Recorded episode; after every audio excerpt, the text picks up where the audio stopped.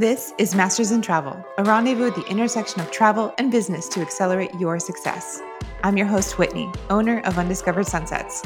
Each episode, we have one goal in mind to share experiences, insights, and resources to help you maximize your potential. Masters in Travel is a podcast, community, and academy for travel advisors by travel advisors, and I'm so glad to have you join the conversation. Get ready to become a master in travel. Hello, everyone. Welcome to Masters in Travel. I'm your host, Whitney. Today's conversation comes from this month's Master Hour, a special coaching session that is hosted every month inside the Masters in Travel community and think tank. This is a monthly coaching call where community members can bring their questions and their ideas to a panel of experts for feedback. Each community member has 15 minutes to share with us their specific challenge, and then we talk it through together. To provide a diverse array of ideas and to bring in fresh perspectives, the panel changes each month to include two new experts. On the panel, you'll always find myself, a fellow community member, and an outside person, an expert in their own right, someone who knows and understands what it's like to be a service based small business owner, but who may or may not be in the travel industry. Okay, let's dive into this month's Master Hour. I hope you enjoy the conversation and walk away with a few insights that you can apply in your own business. Welcome, everyone, to our first Master Hour. This is a monthly coaching call for the Masters in Travel community and think tank where advisors can bring questions to a panel to just kind of sort through what's going on in our business right here and right now. Our monthly think tanks are a really great place to kind of push us, to challenge us, to really encourage us to step into our CEO role of our own businesses and really kind of look down, big vision, 30,000 foot view this master hour is our opportunity to come to the table and say, This is what's happening in my business right here, right now. Let's take 15 minutes to ask questions, brainstorm, work through some challenges, and then hopefully right away we go back to our businesses and we can start taking action and executing. So it's a little bit more of the in your business, let's do this. So, for this month's panel, I've invited in Corrine Johnson, who is a travel advisor in our higher level think tank. Corrine, thank you so much for joining us. My pleasure. And I've also invited a dear friend and fellow multi passionate entrepreneur, Emily Steele, who's the owner of Love Local. Emily, thank you so much for being here with us. Yes, of course. So, for our first question today, we have Rochelle. Rochelle, do you remember the question that you sent in? Do you want to give us a little introduction into your question? And then for the next 15 minutes, we will be here to work through it together with you. I think my question is really very basic, and Whitney, this is not new to you, is the establishment of the business and the systems. We had this conversation, what, two weeks ago, and it was all about marketing. That I feel like I'm not even in that place and just really needing that foundation and trying to do that at the same time that I'm trying to manage a book of business that I honestly know is too big. But I don't want to be a disappointer. So it's, it's becoming this sort of emotional decision about like, you know the protect your peace hashtag right? And understanding how to do that and implement the systems. You know i've honestly just spent like 20 minutes on travel joy this morning and i'm like why am i not doing this? I think i'd need to set aside two days and just shut down the client correspondence but i'm having a problem sort of wrapping my brain around that in terms of being able to do that with the momentum of keeping up with client work. Mm-hmm. I know it's possible, but as a people pleaser, it's difficult to do and that sense of urgency to respond to clients. So I know that that's not a healthy decision. So this maybe really isn't even a question, except that is really where I'm trying to figure out what that hierarchy of organization is. What should I really be doing first? I mean, check, I finally have official terms and conditions and spent like, honestly, I have to tell you, I didn't want to do it because I just didn't want to do it. And it took about two hours. I mean, it was really not a big deal, but so it really is earmarking that stuff up. Chris, my husband, actually uploaded that to Travel Joy this morning. Of course, I don't have a vessel to do it. Now it's sitting in Travel Joy, so I have to write my client agreements. But I think it's just the 117,000 things. And I knew that protecting my business was the most important thing in terms of protecting the money part of it, my reputation. So I had to get that terms and conditions. I used Tom Carpenter, by the way, who was really amazing and made it really easy and not so scary. I mean, like, I didn't even want to read the damn terms and conditions. I know my clients don't. And it's short, it's abbreviated. So, anyways, that's where I'm at in terms of the hierarchy. Like, what do I have to do? What do I need to do? I know what I need to do, but I can't see it from the outside in. My husband said it's like trying to build an airplane while you're flying it. That is mm-hmm. what I'm doing. I love the way that you phrase this the hierarchy of organization when we're feeling overwhelmed. Emily, Rochelle and I have talked a lot about this, and Rochelle has also been in kind of organization and systemization related courses with Karina and I. So I'm going to throw this to you first. Is there anything that you see with business owners that you're working with that just like the extreme overwhelm of business is going so well? But I'm drowning. Mm-hmm. How do I start to organize and where do I begin? Mm-hmm. What comes to mind for you? I mean, this is like so common. I feel like everyone hits this point at some level in their business. And for me, something that just has resonated so much is what is something I can do that's like makes the business 1% better every single day. It's like this Atomic Habits by James Clear. It's an amazing book, but it's just this idea that like you don't have to do everything. Like you don't have to sit down for a full day and do everything. What's one form you can get done today that you can automate with your like contact form? And so someone gets a welcome email to your scheduling link. What is like the thing you can do next week that makes your business operate 1% better? Or maybe doesn't involve you in the day-to-day decision making there's just this mindset i think that's uh, it's just so like i got to get things automated i got to systematize i got to make processes. And like yes it's true but like you serving your clients is the most important element of your business.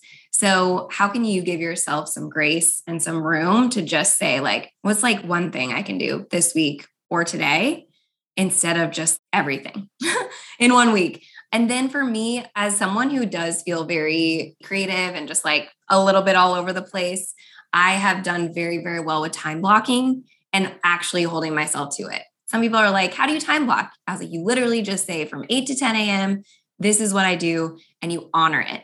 Because this is, it's one thing to time block, it's another to actually like do what you say you're going to do.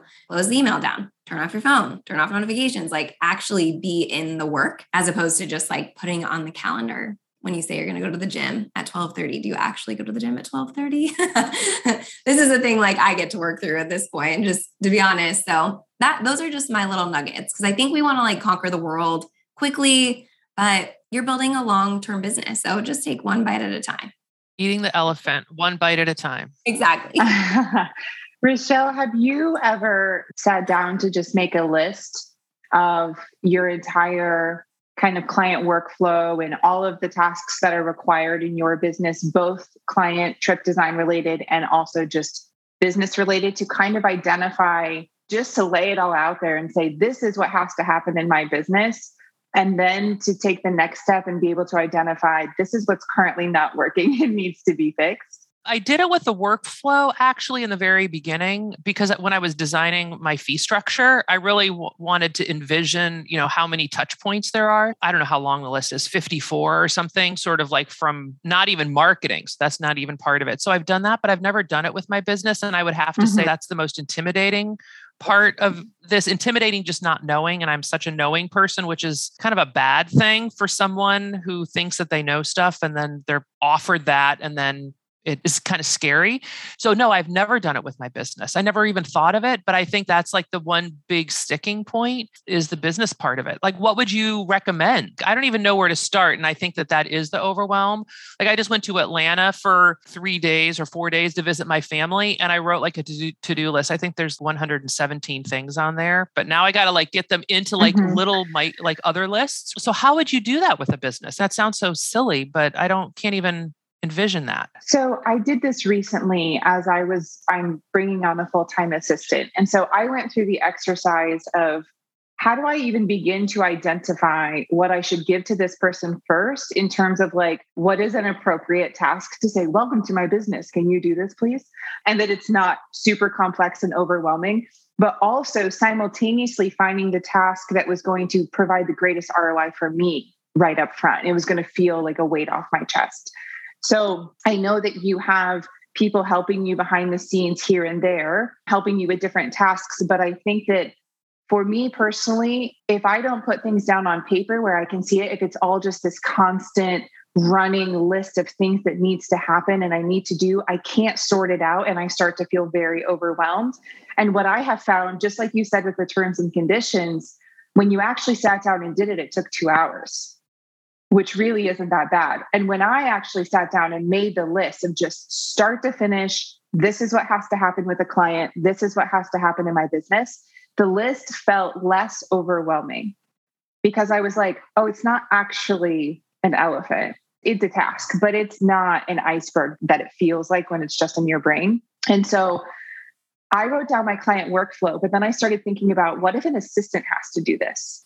So there are little tiny details that we never put inside of our Travel Joy workflow. For example, a new inquiry comes in and we maybe we send them a link to our calendar but we also start preparing an invoice for them to pay. We update that invoice with the name of the trip and with the dates that they're going to travel. We update the terms and conditions to our booking policy. Then we go create a new folder on our Google Drive or in our box or in our computer. And then we create a proposal folder and a confirmations folder. And then we start a new Travefy proposal. Like there's all these teeny, teeny, tiny little steps that we don't put that in our travel joy because it's in our head. And then I realized if I want an assistant to do this for me, it can't just be in my head, it has to be on paper. And so I started writing down every single little bullet point, and I went all the way through my client workflow. Then I started my task, my business stuff. I have to put in commissions. I have to reconcile commissions. I have to go through my credit card statement each month and identify expenses and make sure everything looks great. I have to send client gifts, send thank you cards. I need to update QuickBooks, just all sorts of stuff like this. And A, it felt less overwhelming once it was on paper. And B, I started highlighting it. What are the tasks that I have to do? What are the tasks that I can hand off to an assistant immediately? Tomorrow, someone can do this for me. And what are the tasks that an assistant can start doing for me in the next 30 to 45 days? And suddenly I felt like I had a plan. And so it, the hierarchy was automatically created by going through this exercise. Yeah, I think you talked about that when we talked a couple of weeks ago, when we talked a week ago, just how, I guess, freeing mm-hmm. it felt. It did. Finally, do that and get clarity mm-hmm. on it. Mm-hmm. And I don't want to be in what did Corrine, what did you say? What did you call it? I'm a plan castinator or whatever you're, was that word? You're procrastinating. procrastinating. You're moving things from list to list, you're rearranging them into new lists.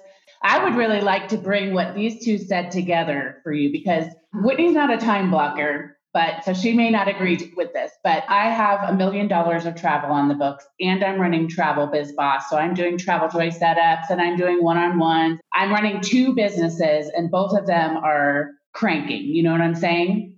I have found that I could spend two hours in my travel inbox or I could spend all day in there and do the same amount of work. You know what I'm saying? Because I'm just sort of like hopping around from thing to thing.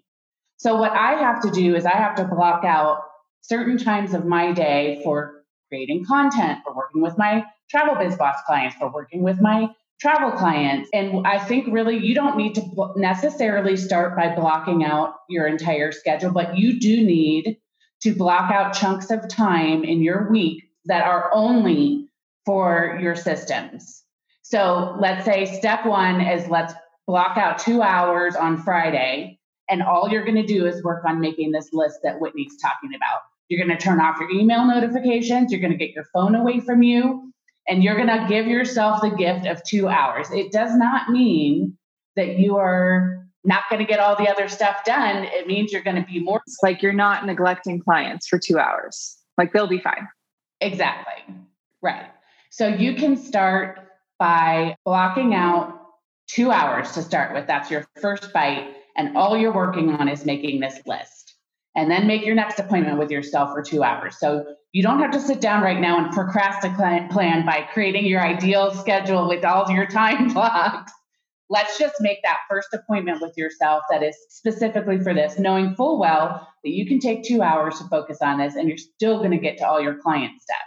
So the way that I do it is I don't allow myself to look at anything else during those blocks and I'm super focused. So I'm charging through stuff. But if I just leave that travel email box open all day long, I'm never out of it and I'm not accomplishing more. I'm just scattered. So don't feel like you have to come up with this elaborate schedule. Don't feel like you have to start implementing time blocking on a whole. Start with a baby step.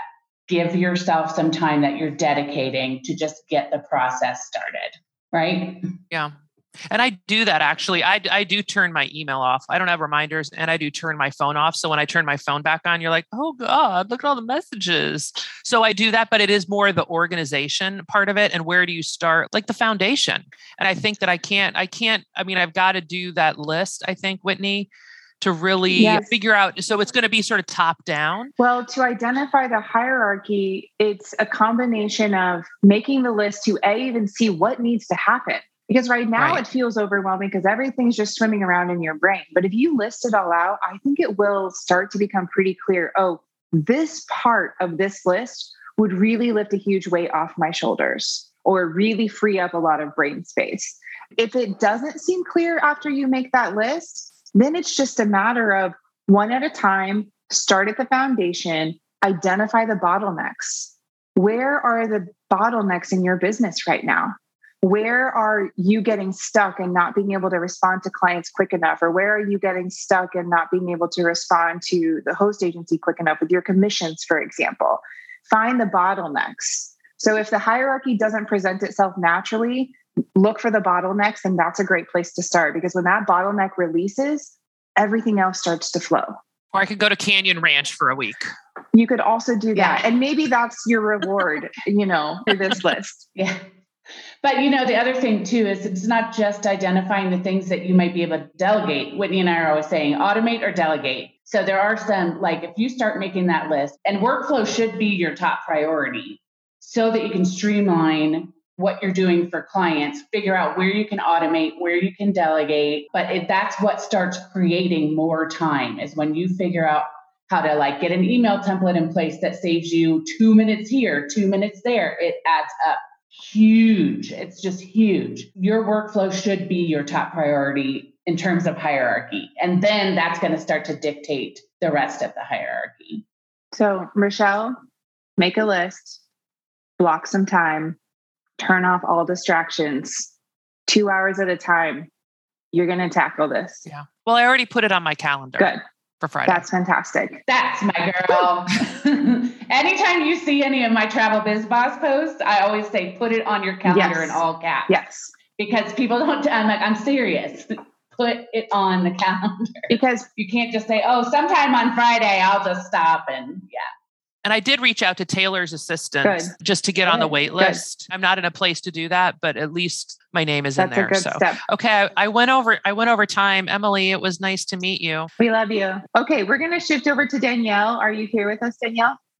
Yes. Can you hear me now? Yes, I can hear you. If you are ready, we are going to dive right in. Can you introduce to us your question just a little bit? And then Emily and Corrine are here with me and we'll work through it together yes, if I don't remember exactly how I worded it, but my question is pertaining to travel documents. Okay, so I want to come across as professional. And right now I'm doing the Travefy itineraries and I'm giving my clients their link that they can have access to at any time with the app, and then also sending them a PDF printable version. Some of them don't want it, but I always ask if they would like a printed copy.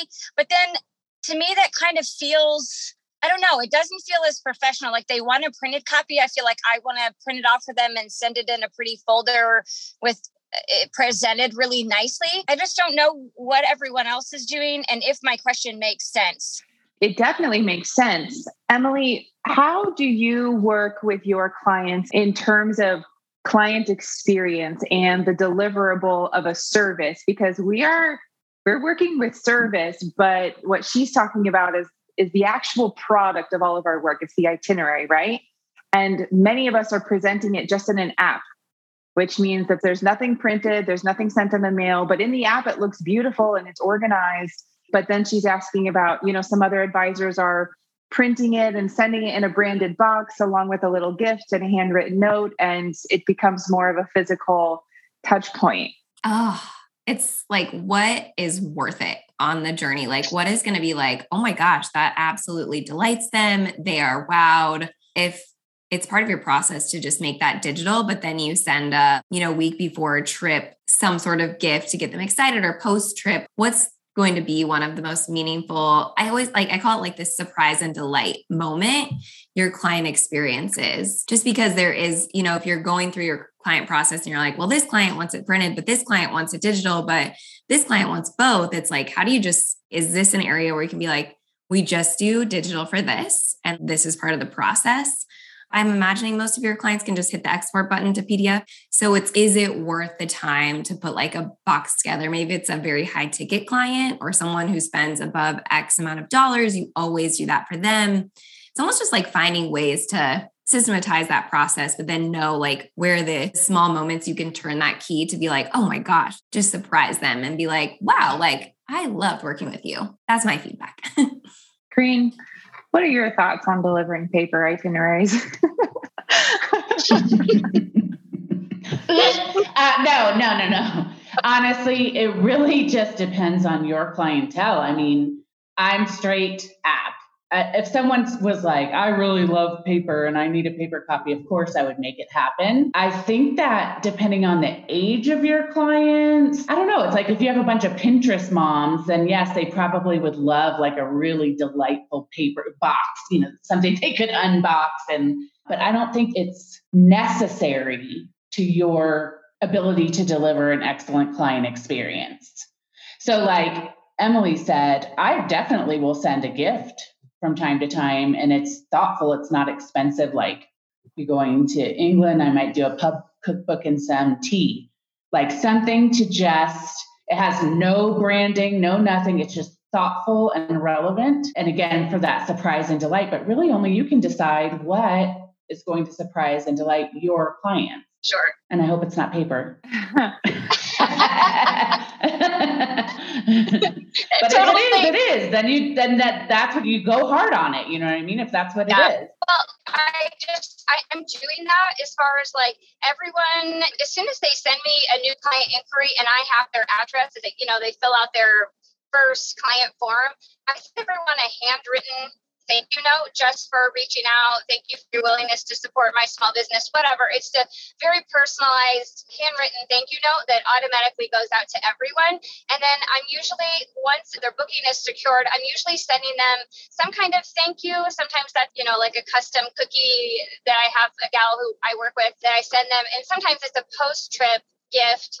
So I feel like that surprise and delight is in there. I just feel like I'm having a hard time gauging. I don't know. I'm all about efficiency and I feel like I spend so so much time getting this beautiful itinerary put together with all these clickable things that make me so happy within Travefy that I feel like, you know, just levels up their I mean everything is literally at their fingertips, which I feel like they really love. And then people are like, you know, are you are you sending me travel documents or you know like and then it makes me second guess myself oh okay should i be i, I have everything that you would possibly need here so i send them a pdf and they seem very happy with that and everybody there's only been a handful and i feel like sometimes it's older clients and that makes sense to me because they're used to paper in hand. So that just made me question my process, I guess. And should I be? Is that what everyone else is doing? Are they doing both? Are they doing either or? So, anyway. Well, I, I feel like it's up to you to decide if you want to do it. And one way, get ahead of it. Tell them during the onboarding process that you deliver e documents. Yep. Like if you don't want, you know, and then if somebody's like, I really like paper, you could make an exception, of course. But instead yeah. of waiting until the last minute, just get ahead of it and let them know your documents are going to be delivered in this amazing app and you're going to be able to, you know, like mm-hmm. make it yes. sound awesome and do it at the beginning yeah. and then where there's no disappointment possible. I 100% agree with Corrine. And that's what I was going to say is anytime we receive a question from clients of like, is this included or are we going to have this or are you going to arrange that? It's usually because we haven't, as professionals, addressed that point for them. And most often, if we are able to be proactive and either if we talk about our process on our website or during the welcome, kind of a discovery call, or if we send a welcome document, like however we onboard that new client, explaining what their final itinerary is going to look like, when they're going to receive it, how they're going to receive it. If we proactively share all of that, and on my website, I even include a link to here's what my itineraries look like. So you can click on it and actually see, oh, wow, this is actually really cool. And, you know, on your iPhone where you can just film your screen, I've even created videos to kind of show the app experience, because that's also different than seeing a Travefy or an Axus itinerary on desktop. And so they can see. So sometimes people want travel documents because they can't visualize what an app is going to look like and how on earth that's going to yeah. be useful. And yeah. some people who are not traveling on a regular basis still believe that you need paper confirmations for everything. Like that when you yeah. arrive at a hotel, they're not going to let you check in if you don't have a paper confirmation. And actually, they could care less about the paper confirmation. So I a lot of your travelers chat yeah. yeah. So I think it's a little bit of being proactive. I think it's a little bit of like explaining your process in multiple ways on your website, in the discovery call, in the welcome document, however you do that. And then, like Corrine said, for those people who understand completely how you deliver itineraries and they just really love that PDF, let them know that they can download that PDF. And I always tell clients here's the app you can download to use. You can generate a PDF if you want to share it with friends and family. I love that. Yeah. And also, you're the professional here. So at the beginning of your question, it sounded a little bit like, well, some clients want this and some clients want this. And I'm trying to, you didn't say I'm trying to make everyone happy, but that's the vibe that I got from you describing your question. And I, the first thing I thought to myself is, you're the business owner. You make the decision, you lead the way, you let clients know what your process is and how you deliver itineraries. And it's up to them to decide to engage with your business. Emily, just out of curiosity, how do you feel about me saying that, like, you're the business owner? It's not up to trying to make everyone happy. Like, you kind of just have to decide what you're going to do, what you're not going to do. And then you can be flexible, of course, but we're not trying to be all things for everyone. I think in the beginning, you do a little bit of everything because you don't know any different unless you're like in an amazing program like this. But some people like they you don't know what you don't know. So you're just kind of throwing things on the wall and seeing what sticks. And then I think you have an opportunity to step into leadership. I mean, you can from the beginning, but like I think about myself when I first started freelancing and working with clients, I didn't know what the hell I was doing. I was like, maybe I'll do a little this and I'll do a little this because maybe I like this, but maybe I don't like this. And then over time, I think you really get to develop the muscle of having boundaries and saying, no, this is the process. Mm-hmm. This is how we work together and this is what it looks like. And you lead the dance. Mm-hmm. You walk your customer client through the journey and it is so empowering to them when you just tell them how it is yes. versus like well what do you want? You're the expert. Mm-hmm. you tell me what i need. Mm-hmm. i think it just takes time and confidence that you build and it doesn't happen overnight. So it's like try it with a new client and see if you can lead the dance differently yes. and then you just develop that muscle. I don't know how long everyone's been doing this but i, I, I do think it takes time. It's definitely a muscle that has to be built and i guess when I look back at my journey in, in first getting started, I'm always trying to think like, okay, you can't just start on day one with this big beefy muscle of like, I am the leader of this business, follow this way. But also, if somebody would have just said, you're the business owner, decide what you want the process to be, and it's up to you to proactively tell the client that, even though my muscle would have been weak, like I feel like there would have been the beginnings of a muscle. Whereas for me, I felt like for two years, there was just no muscle. There was just nothing being strengthened. It was just me flailing about. and I think, too, is specifically in the business we are in, people are looking to reduce decision fatigue. They are looking for guidance. They want you to eliminate overwhelm. So they are happy to just follow exactly what you say. That's what they came to you for. So, particularly what we do is conducive to that. Yes, yes, exactly. I think we are going to move on. Lori, do you want to hop in here first? I will. Also, I know I mentioned it to Whitney, but Emily, the episode of way back, I've, I've listened to them all of the podcast that you were on. I took away some real nuggets and have done some of the things that were suggested on that podcast. So thank you. In fact, just like right here beside my desk, I've got my little oh every week I try to send two thank you cards to a client just out of the blue. So I just wanted to let you know, like, it's really fantastic, the podcast and how much many takeaways I've had from it. So, oh, good. Thank you for that feedback. so, okay, my question is I feel like I do all of the things got the systems. I've got, you know, I try to have really high level of service with my clients. I do a lot. I try to do all of those things. I've got a lot of years of experience. What is the number one thing? And I have a few suggestions that maybe would help you guys with what I'm looking for way to move the financial needle. I feel like sometimes all the hard work, and I sometimes look at that end product at the end of the year and go, I didn't make the money I thought I would make. I don't know. I look at a comparable job, sort of maybe real estate or some other kind of service role like that, and they're making a completely different level of commission, of course, than we are. So, what would, from the experts, be some ways that you have found moves the financial needle? Is it being in destination more? Is it marketing to a specific clientele and really like investing in that? Is it increasing the level of service to the clients that you have? Or is there, and maybe this is not, maybe it's different for everybody, but is it the volume? Is it working on, okay, I'm going to try to increase the dollar per trip? what might be the one area when you've got all of these options that if that's what you really want to see more of at the end, what could I do to do that?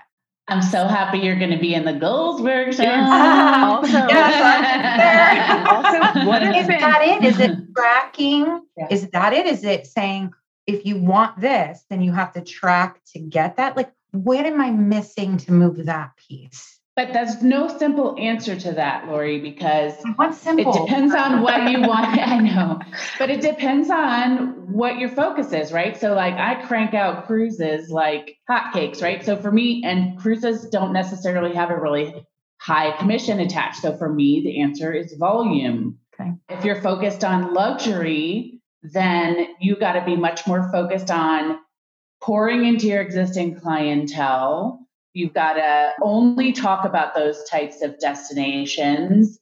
You got to be like super hyper focused on pushing for the higher dollar trips. So there, you're not going to have the time for higher volume. We're focusing on quality over quantity, right? It all comes down to the type of travel you're trying to sell, whether you should be reaching for more bookings or fewer high dollar bookings. Does that make sense?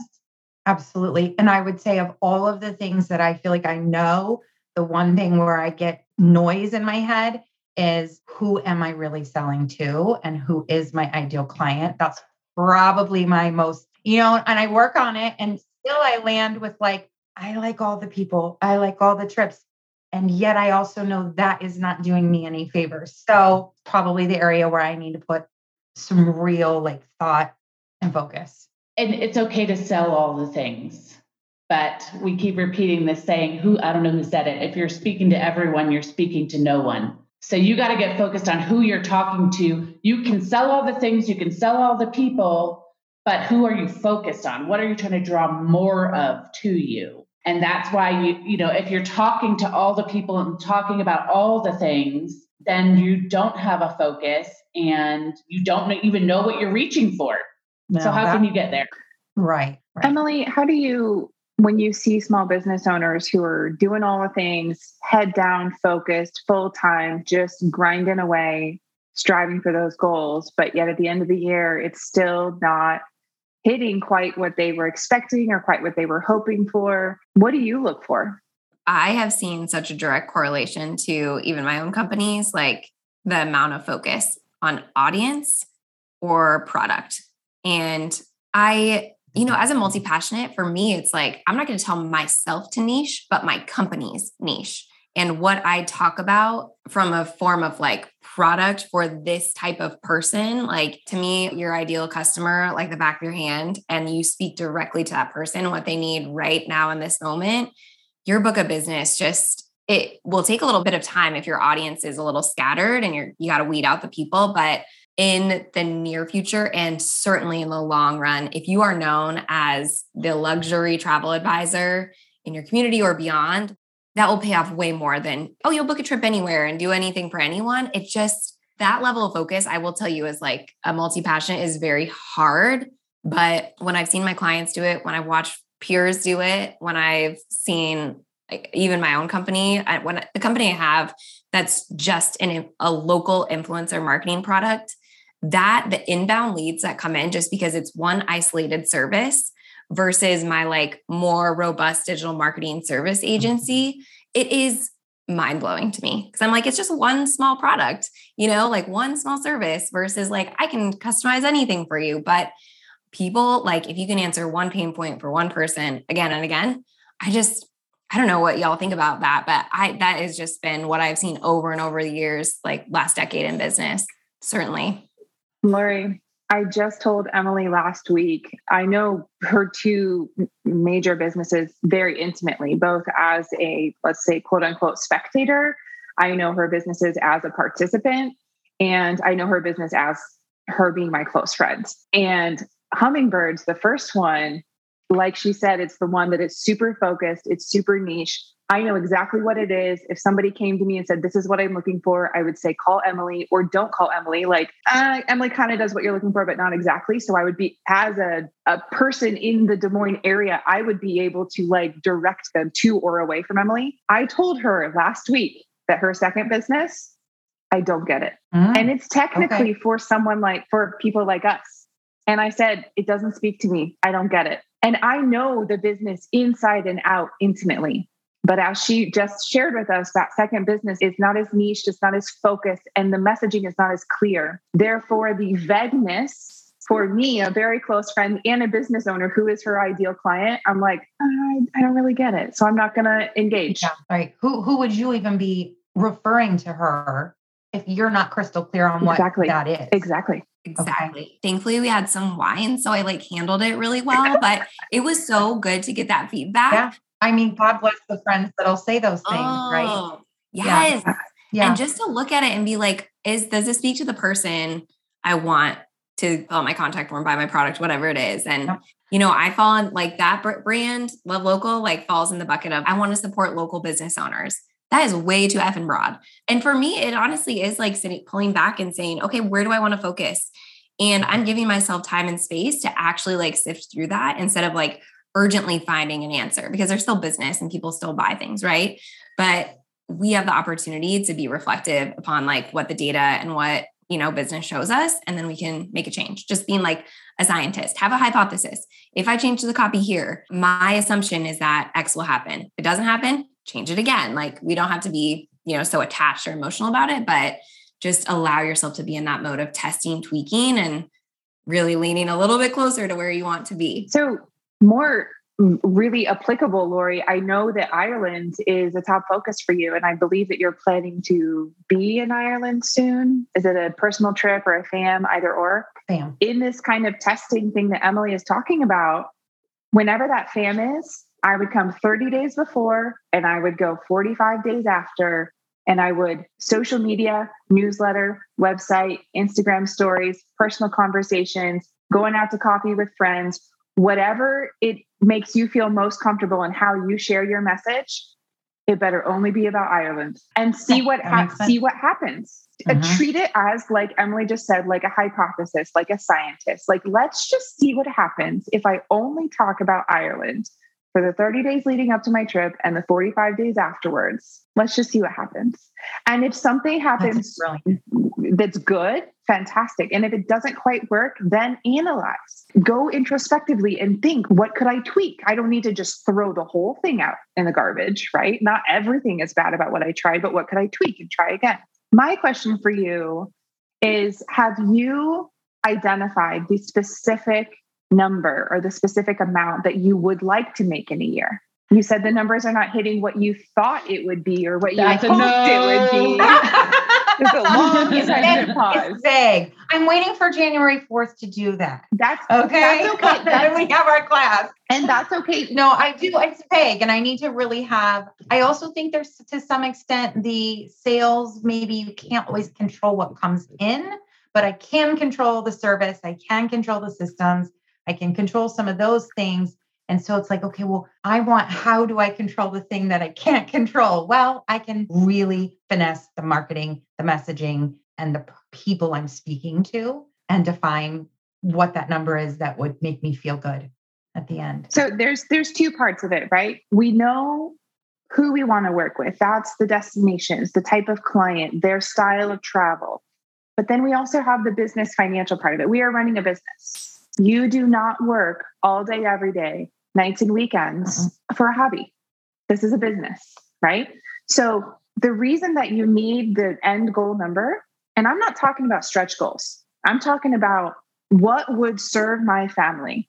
What would make me right. feel good at the end of the year and say, yeah, I worked really hard all year and I feel good about it, right?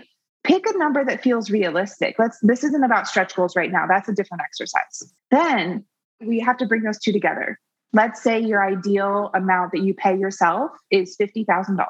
And my ideal client, hypothetically, is a family with kids who are similar ages as mine, who want to travel to Ireland and who want to explore the UK.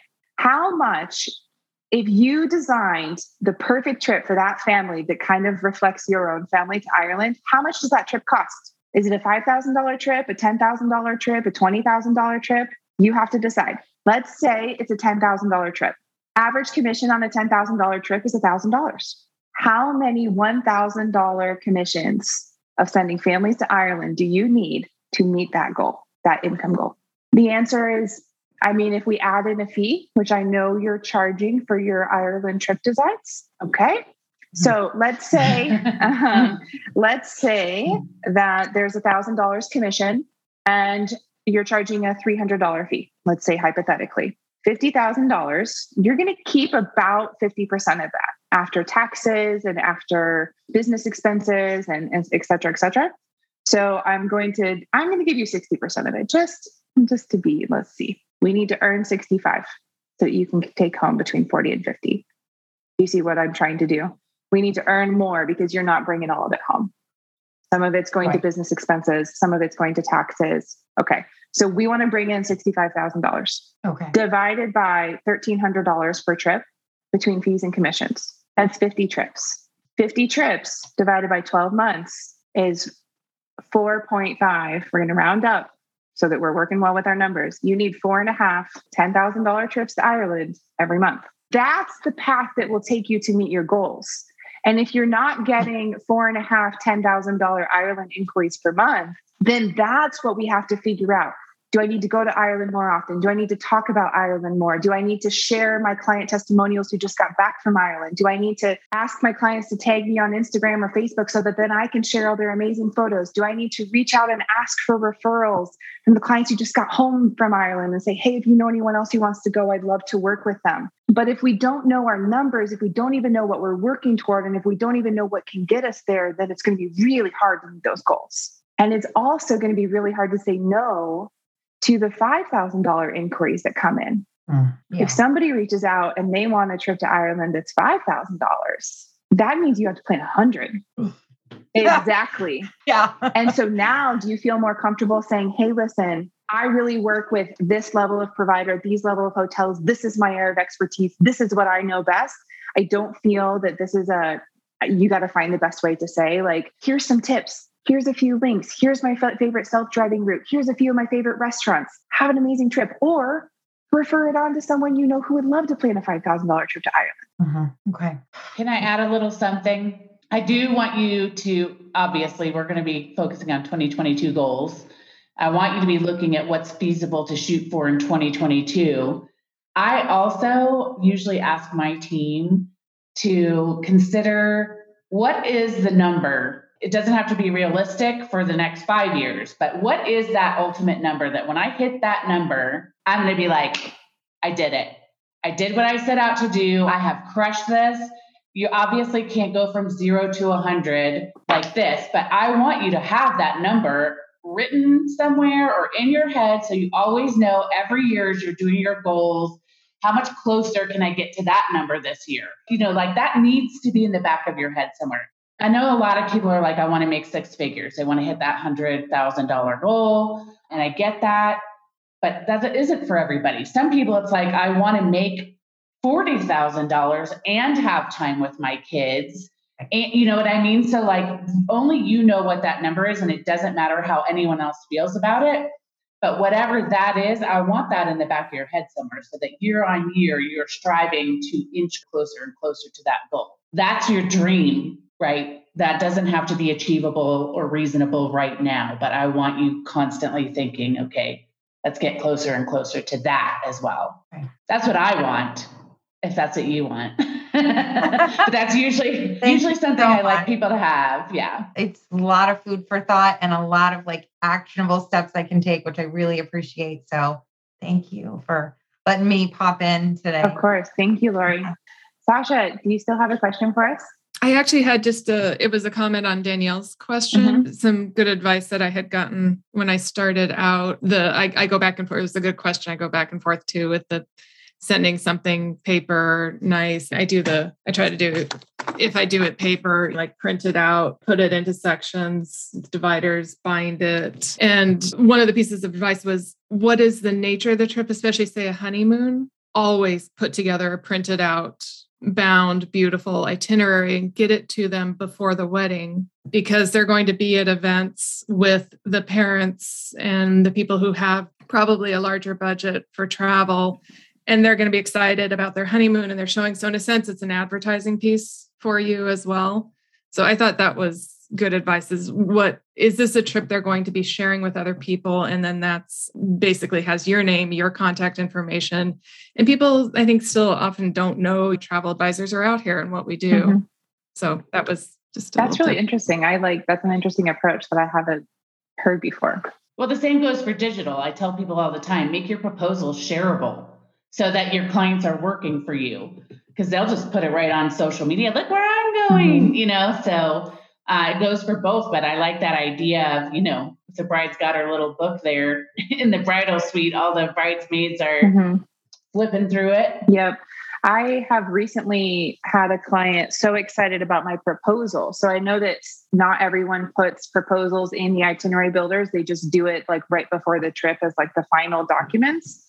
I actually build my proposals in the itinerary builder. So, A, I'm already like working toward the final itinerary little by little instead of it feeling like a big chunk of time and effort. B, the client is getting used to seeing that. So they're kind of like getting familiar with the new system. And if it's a repeat trip, then they know exactly what to expect from me because I'm always using like a very consistent organization style. And C, because they can share it so easily because it looks beautiful. I've had recently, I've had clients just take the link and send it on and somebody decided to join their trip, which was not a part of the original inquiry. And I've had a client take like a screen share of her iPhone going through the the trip, posted it on Instagram, and got two new clients because she posted it and tagged me of the proposal. So it's also just like similar in like getting the itinerary in their hands in a beautiful shareable format, whether that is printed out or digital do what works best for you and your clients, but make sure that it is beautiful, it is organized, and it is shareable. Kate, do you have a question for us? I do. And I think you probably know what it's about because it's something I was going to call you about later today. Let's do it. I, I might as well just ask it. Yeah, let's do it. So I had a call last week with someone who's the first person who's like looking to get into the industry that I was interested enough in them to consider offering them a role as an IC. But I want to make sure that I'm going about that the right way and that I'm asking the right questions. So I want to know what questions you would ask, and Corrine, I want to know what questions you would ask so that I am not setting myself up for failure here. Ooh, go. Corrine? I, I can tell you right off the bat, my first question is about their personal network. Does your network travel? Do they have the money to spend on the type of travel you want to sell? Because if not, it's almost never going to work. And it is and if it does work, it's going to take an immense amount of work to get there. So it's usually pretty easy to rule people out as a good candidate if they're like, oh yeah, like all my friends are hippie granolas. They don't go anywhere except in the woods or, you know, whatever. Like, uh, and also finding out obviously what type, I don't know if you already talked about what type of travel they're interested in selling. Yeah, she's interested in selling FIT, so that's great. She's currently based in Barcelona, Ooh. so that's great. She was a cardiac ICU nurse and COVID burned her out. So she and her husband moved to Barcelona last year. I love this. Also, that's a helper personality right off the bat. That's a person who's yeah, help, and someone who's help. not, I think, may not be as prone to that employee entrepreneur mindset problem because as a nurse, like people got to do what you say. Like you're not such a pleaser all the you know Yeah. or at least at the very least you're used to like telling people they can't have what they want that they have to do something else so i did like that she did say like well you know i don't know that i have anybody who can like spend a lot of money on travel like she very much is in the point of like well i pick the hotel and then i pick this and then i do that and it was like okay you know let's talk we can talk about process and all Yeah. that later But i sort of feel like for luxury travel like even if you don't know someone who is a luxury traveler you're one or two degrees away it's harder but like Yeah. you can get there it's just a harder ramp up to get to that point i think It is, Yeah. but also in some cases there's just no hope for the network. You know what I mean? Yeah. So you have to know like, is there hope there where you're going to be reaching other people? Personally, I'd rather not sell to my immediate network. I'm going to sell to their Mhm. the people they Exactly. know. Yep. because they treat me more like a professional. But yeah, that's my main Okay. question usually. okay she did say that she was comfortable charging a fee right off the bat and she has done a couple trips for friends and i was like okay let's talk through like this trip to barcelona and Girona that you set up for some friends let's talk through how much of that is commissionable. Oh it was $3000 okay let's assume a 10% commission you've made $300 how does that feel? And she was like shitty. So Yep. i think she's coachable Mhm. at least which is what made me think like oh maybe this would be a good person to bring on as like a first person because i'm also not looking to like immediately just expand my sales with this person. I more just want to Sure. kind of figure out like how to do this and do it well So I also ask about personal network, but I it's not like a make or break question for me personally. I guess I'm I'm always like rooting for the underdog. I'm like one of those people. So I guess if someone says I have the personal network, great. Moving on to the next topic. If they don't have the personal network, then my conversation with them becomes very intense on how willing are you to go find the network? Yeah. that means you are going to have to step out of your comfort zone on a very regular basis for probably the first two or three years of your business going to networking events feeling like a walking billboard even if you're not really you know like it's do you have it and if you don't are you willing to find it because i do believe that it Mhm. exists right then i also ask how they generally travel to get a sense of what i'm working with and their personal preferences and I always ask about their previous work experiences. So, like, you know, that she was a nurse, I think you said. And I have found that some previous work experiences translate super, super well into being a travel advisor in the way that it is so detail oriented, so, so, mm-hmm. so detailed. Not everyone is naturally super detailed. And even if you might eventually hand off some of those very detailed tasks that you don't enjoy, you have to do it at the beginning. And when details fall through the cracks, our client experience is gone, right? Like that is what we Mhm. do. And it's also a very human to human based relationship type of business. And so I'm always talking to mm-hmm. n- not necessarily saying these things outright, but asking questions and trying to understand. It looks super sexy to say that you're a travel advisor because we travel the world and we go to these cool places and we visit these fancy hotels. But at the core of what we do, it's super, super, super detailed and it's all about relationships. Are you going to succeed in that environment? Is kind of what I'm trying to mm-hmm. uncover. Okay, interesting. Because the other thing I could do, I mean, I asked her what her, she's one of those people who just, you know, like DM'd me Mhm. in a social network and, you know, was like, hey, I'm thinking about getting into this. Her main question was, how do I get a host agency? And I was like, what do you mean? How do you get a host agency? You email them and say, you want to do this. Yeah. And they say, give me your money. And she said she had reached out to eight different host agencies and gotten either no response or the response was, we have too many applicants. We'll get back to you when we get back to you. oh, did you ask her who she reached out to? I did. She didn't remember most of them. She said she was like, "Well, I have obviously I have it written down somewhere." Yeah. You know. So I mean, the other thing I can do is just like direct her to someone that I know will take a new Sure. advisor and just stay in touch. So One additional question I ask I ask a lot of questions. I can send you a list. that would be great. I also ask about like, because you know I'm going to put it the way that I'm going to put your relationship question is like, "Are you capable of forming relationships?" like, let's like sometimes, Kate, it's good to beat around the bush and try to like find the answer to the question we're looking for without directly asking the question. "Mm, I'm not capable of doing that. So yeah, I need your.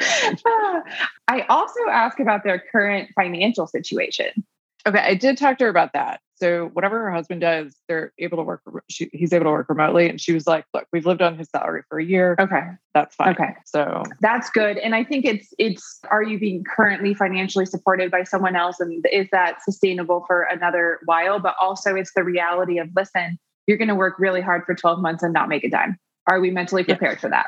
You know, it's it's both sides of the coin on that one. And then for anyone specifically reaching out about joining my team, I ask what their vision is for joining a team, like joining Undiscovered Sunsets or wanting to establish their own brand and personal identity.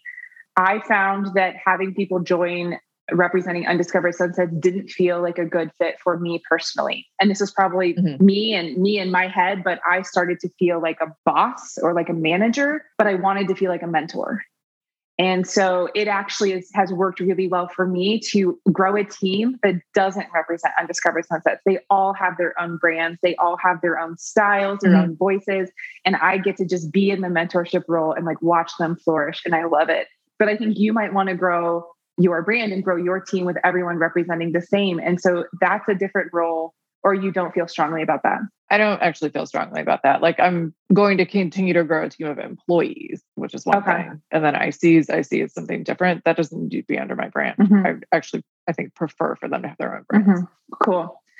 And prefer to have people who want to op- operate that autonomously. Yes. But just kind of don't know what they're doing or want whatever the other advantages are of being under my larger brand umbrella. Mm-hmm.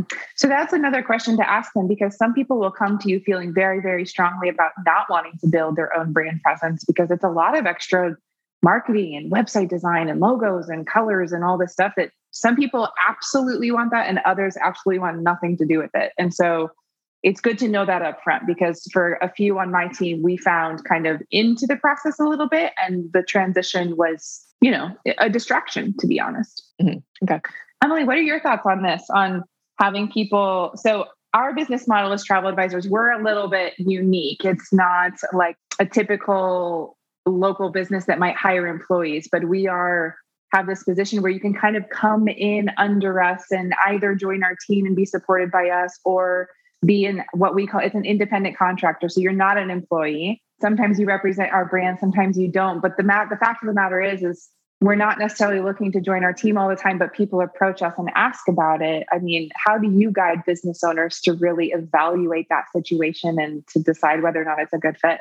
Hmm. I feel like most applicable thing that happens with me is like interns. So like college students being like, "Oh my god, I love this. Can I work for you?"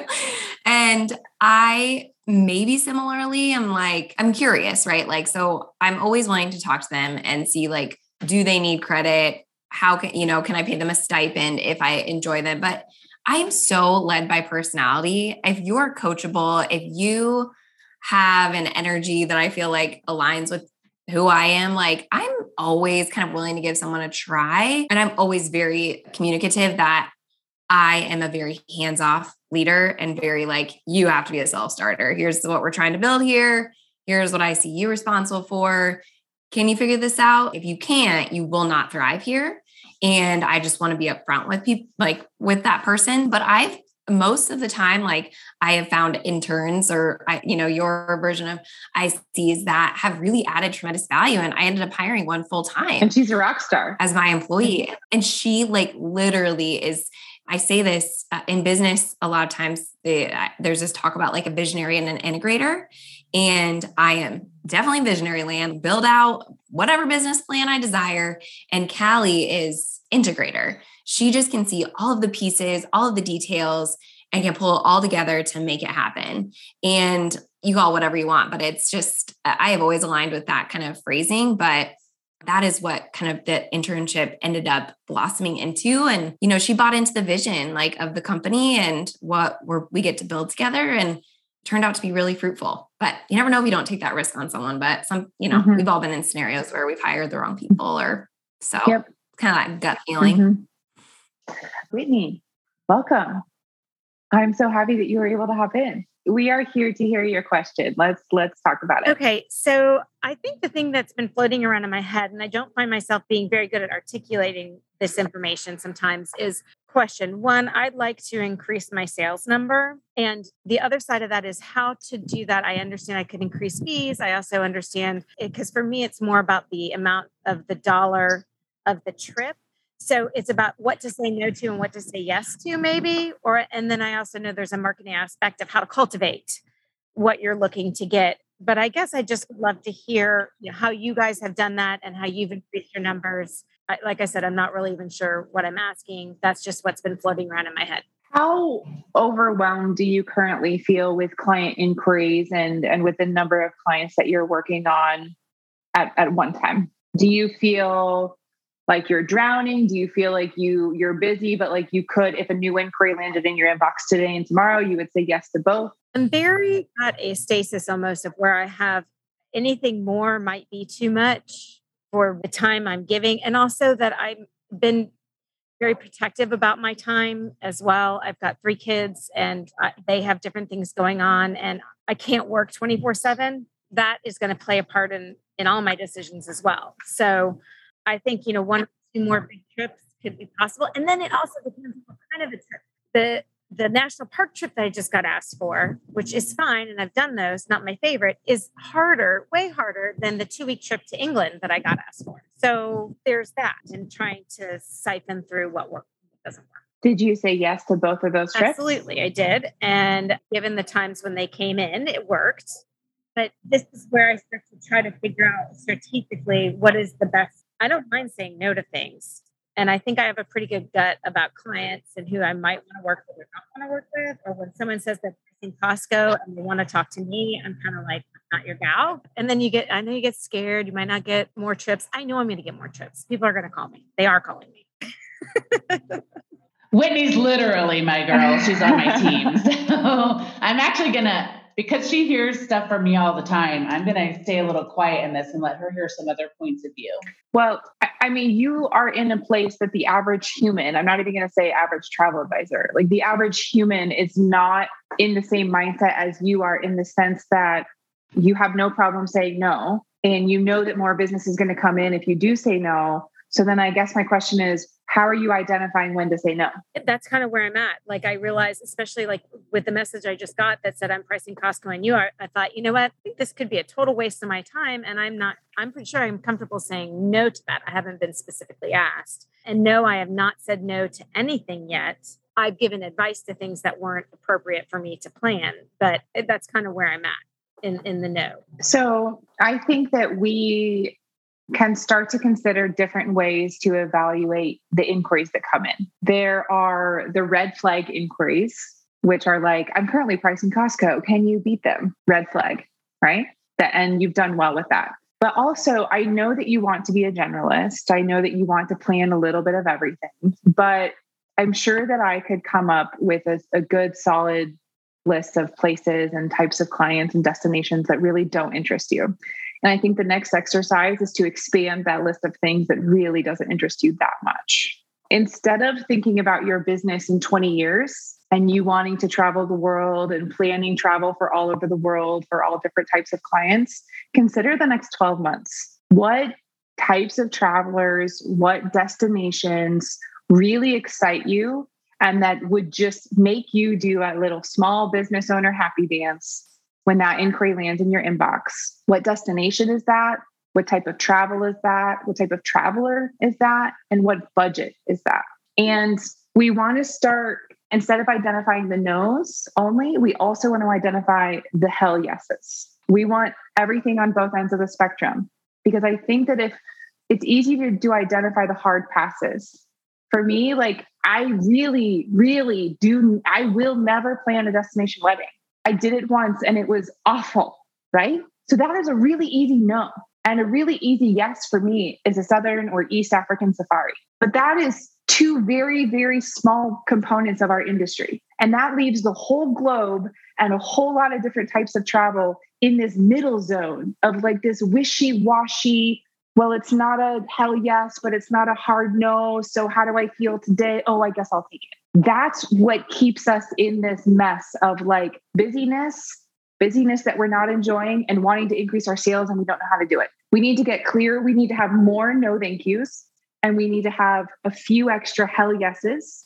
And when an inquiry lands in our inbox and they're all in that gray zone, we got to say no more often. We got to say no way more often in that gray zone because just like you said, more inquiries are going to come in when you say no.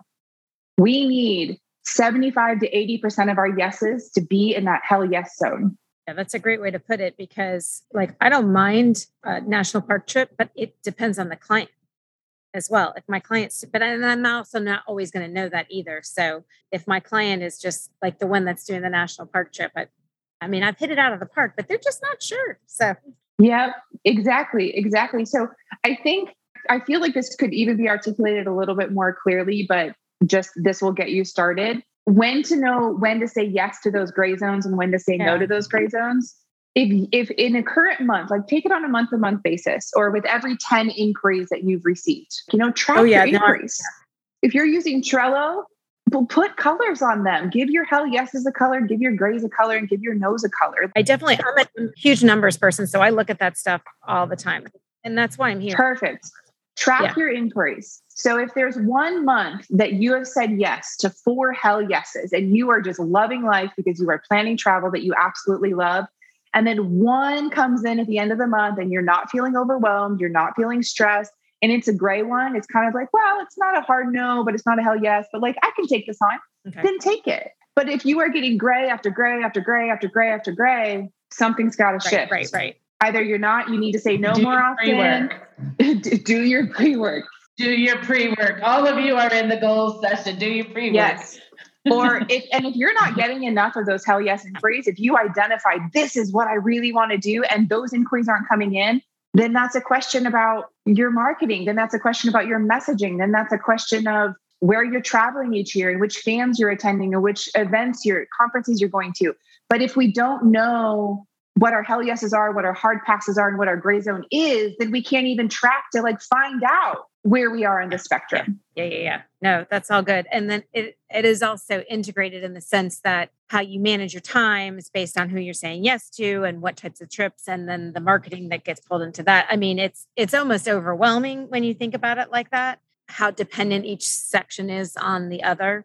And then there's so mm-hmm. much of mm-hmm. this that you don't know until you just do it and that and that is part of being a new business owner and that and, and when it comes to that you have to give yourself yeah. some grace there might be some things that you think is is a is a good yes and then you do it and you're like actually i don't need to ever do that again and then it becomes a hard no and yeah. that's okay emily how do you guide business owners when it comes to really you know having a lot of inquiries getting to the point that you're you're having enough inquiries that you're feeling overwhelmed so it's not a where are my clients kind of question it's a okay i've got enough how do i start working through when to say yes and when to say no and how do you guide business owners on this?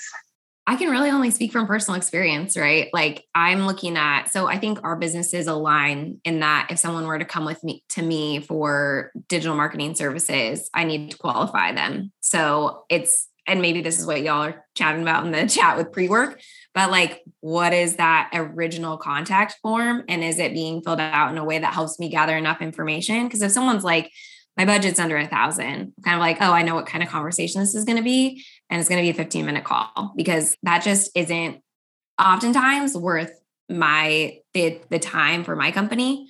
But if someone's willing, to, if someone's like 5,000 and up, I'm like, okay, this is a different type of conversation. And the products they're looking for through the check boxes give me an idea of what conversation we're going to have. And I you know, it's maybe different in the marketing world, but like I get on a call with every single person. I like to see how they're asking me questions. Are they talking over me? Are they assuming things that, like, oh, you worked with someone else before and this is how they did it? Just so you know, this is how our process works. Is that going to work for you? Would you still like more info? I just, I wish I would have done this sooner, but like, I get to choose who I like get to work with, and so do you, and so does everyone on this call. And so it's just kind of framing the right questions and qualifying them in a way that ensures you're doing your best. And like, let's be real, like we've all had clients that were like awesome in the beginning and then something goes downhill and you're like whoa true colors are now really shining through like we're always going to get that. Like it's just going to happen in some way, shape, or form. But we can still do as much as we can on the front end to protect ourselves and them from a relationship that just maybe shouldn't have existed. So hopefully that's some helpful insight. And I would say, Whitney, everything that Emily is saying, and like that, you know, that Corrine and I have, like, we have very detailed forms. We have certain budget expectations for like what a trip really requires. And our yeses are going to look different than your yeses. So I think that it's really important to not compare yourself to someone who is five, ten plus years ahead of you. but just start where you are and say, right now, today, these are my hard no's, these are my hell yeses, and these are in the gray zone. I've never done a lot of these. I think they'll be okay. Great. Reevaluate in six months, reevaluate in 12 months.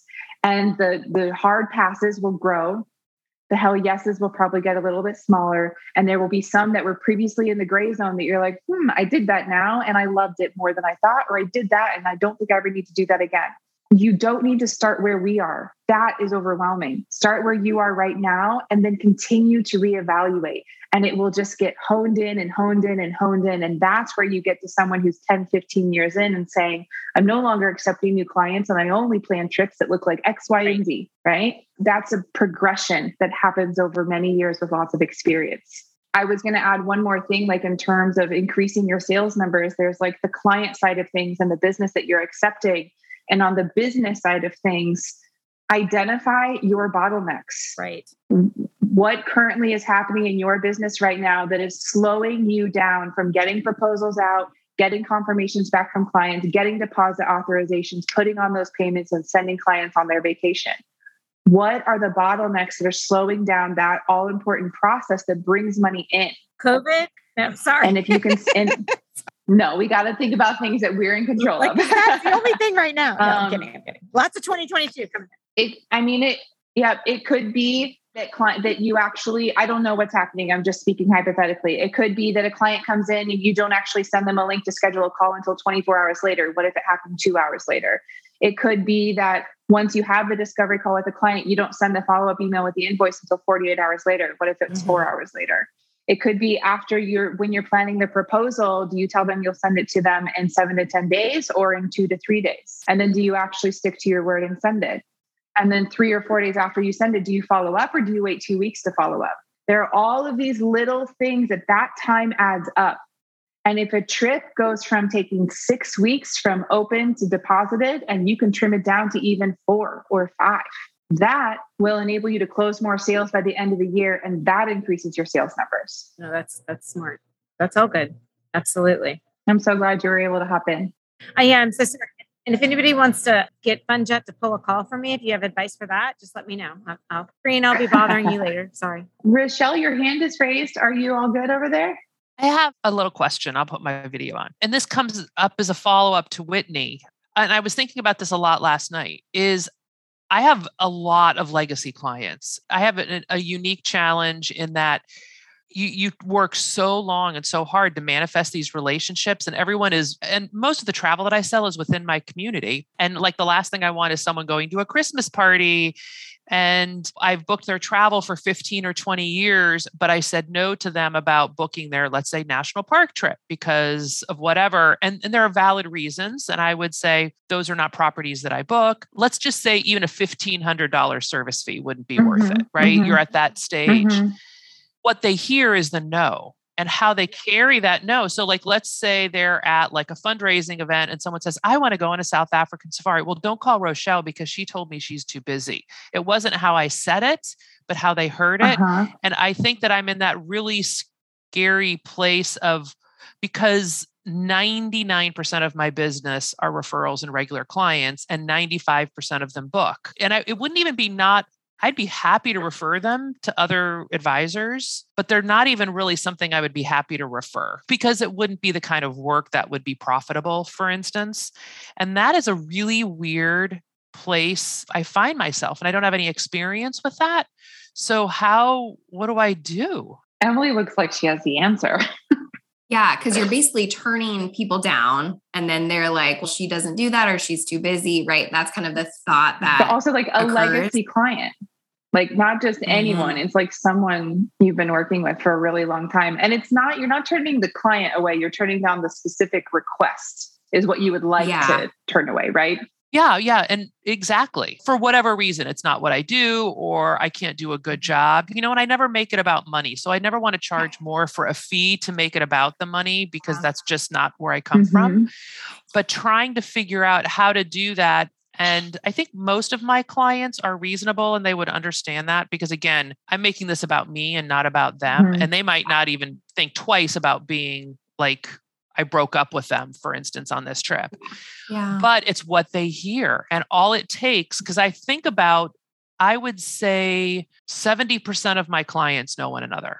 Mhm. I mean, it's a That is big a really number. And- unique situation. and they're in and they're involved with the same volunteer events and it you work so hard and especially coming to my new business they're like oh well she's just not taking that because she just left where she was emily i've been a travel consultant for Mhm. 25 years Mhm. so i have these clients that i've had for a long time and a lot of them have very good budgets Yeah. but i've gotten to a point where at what point like i was working on my laptop for nine hours on the whole drive home from Atlanta yesterday. Like, I don't want to Mhm. feel like it's that there's a point where you do do have to say no, but who do you say no to? Emily, you are our local business expert. I mean, and you know everyone in Iowa, essentially. and I have turned people down, and I have turned people down for things that I had done in the past. And it always comes down to just saying, like, I want to do a remarkable job for you.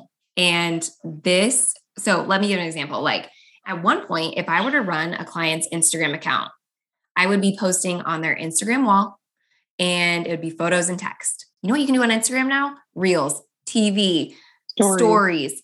Uh, You can do everything.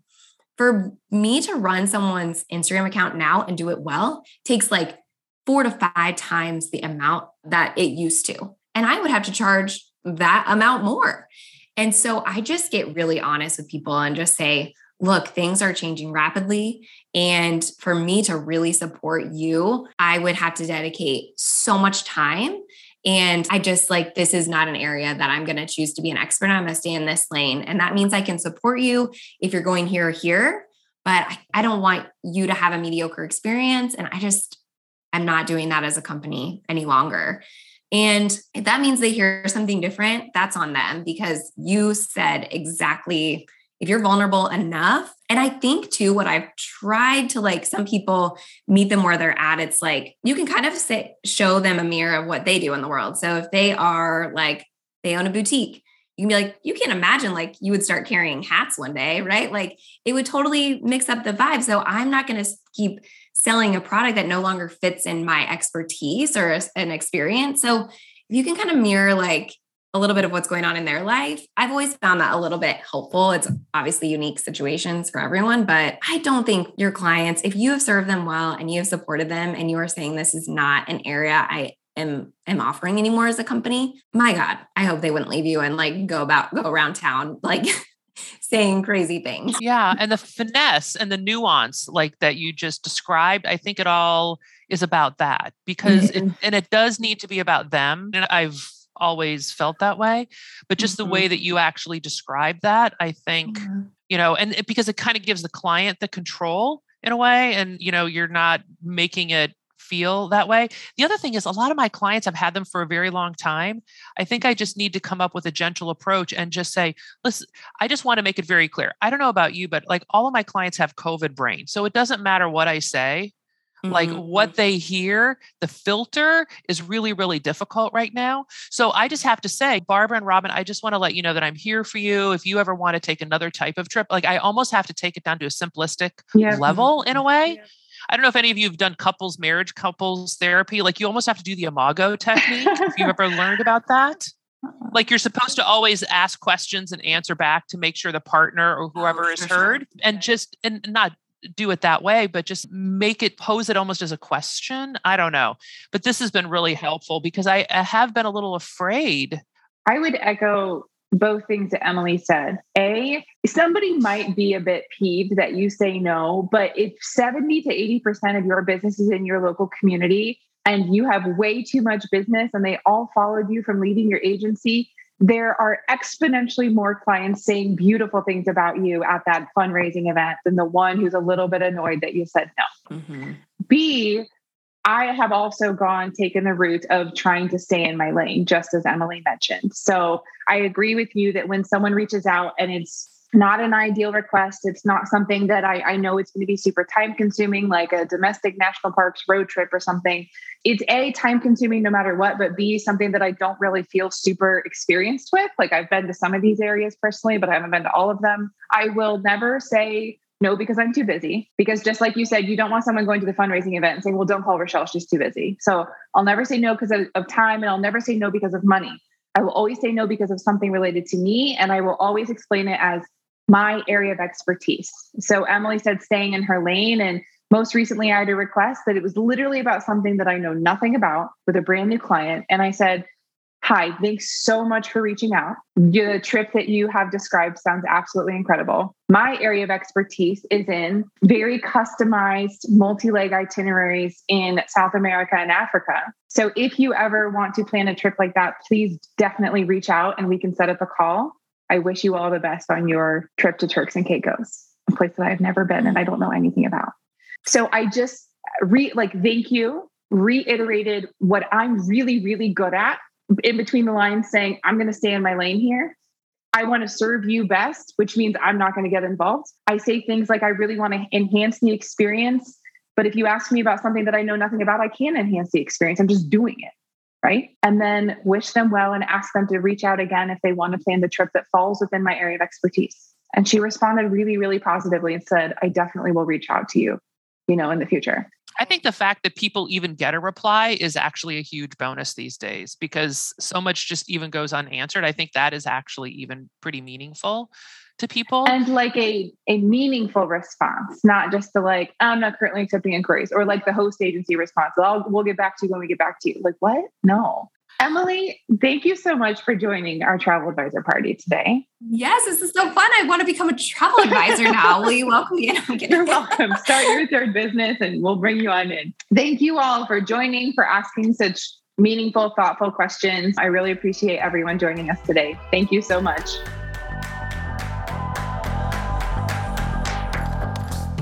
Thanks for tuning in to another episode of Masters in Travel. If you loved today's conversation as much as I did, please take a moment to leave a review, subscribe so you don't miss an episode, and be sure to share this podcast with an advisor who's ready to level up their travel business. If you want more, head over to beamasterintravel.com. On our website, you'll find a free resource library for travel advisors, free community forums where you can ask questions and support your colleagues, and courses and workshops in the Academy Marketplace to support your learning and development as a business owner and as a professional travel advisor. On our website, you can also learn about the Masters in Travel community and think tank, a private community where we collaborate, strategize, and ideate together with advisors working towards similar goals and tackling similar challenges. Learn more and join our community at beamasterintravel.com.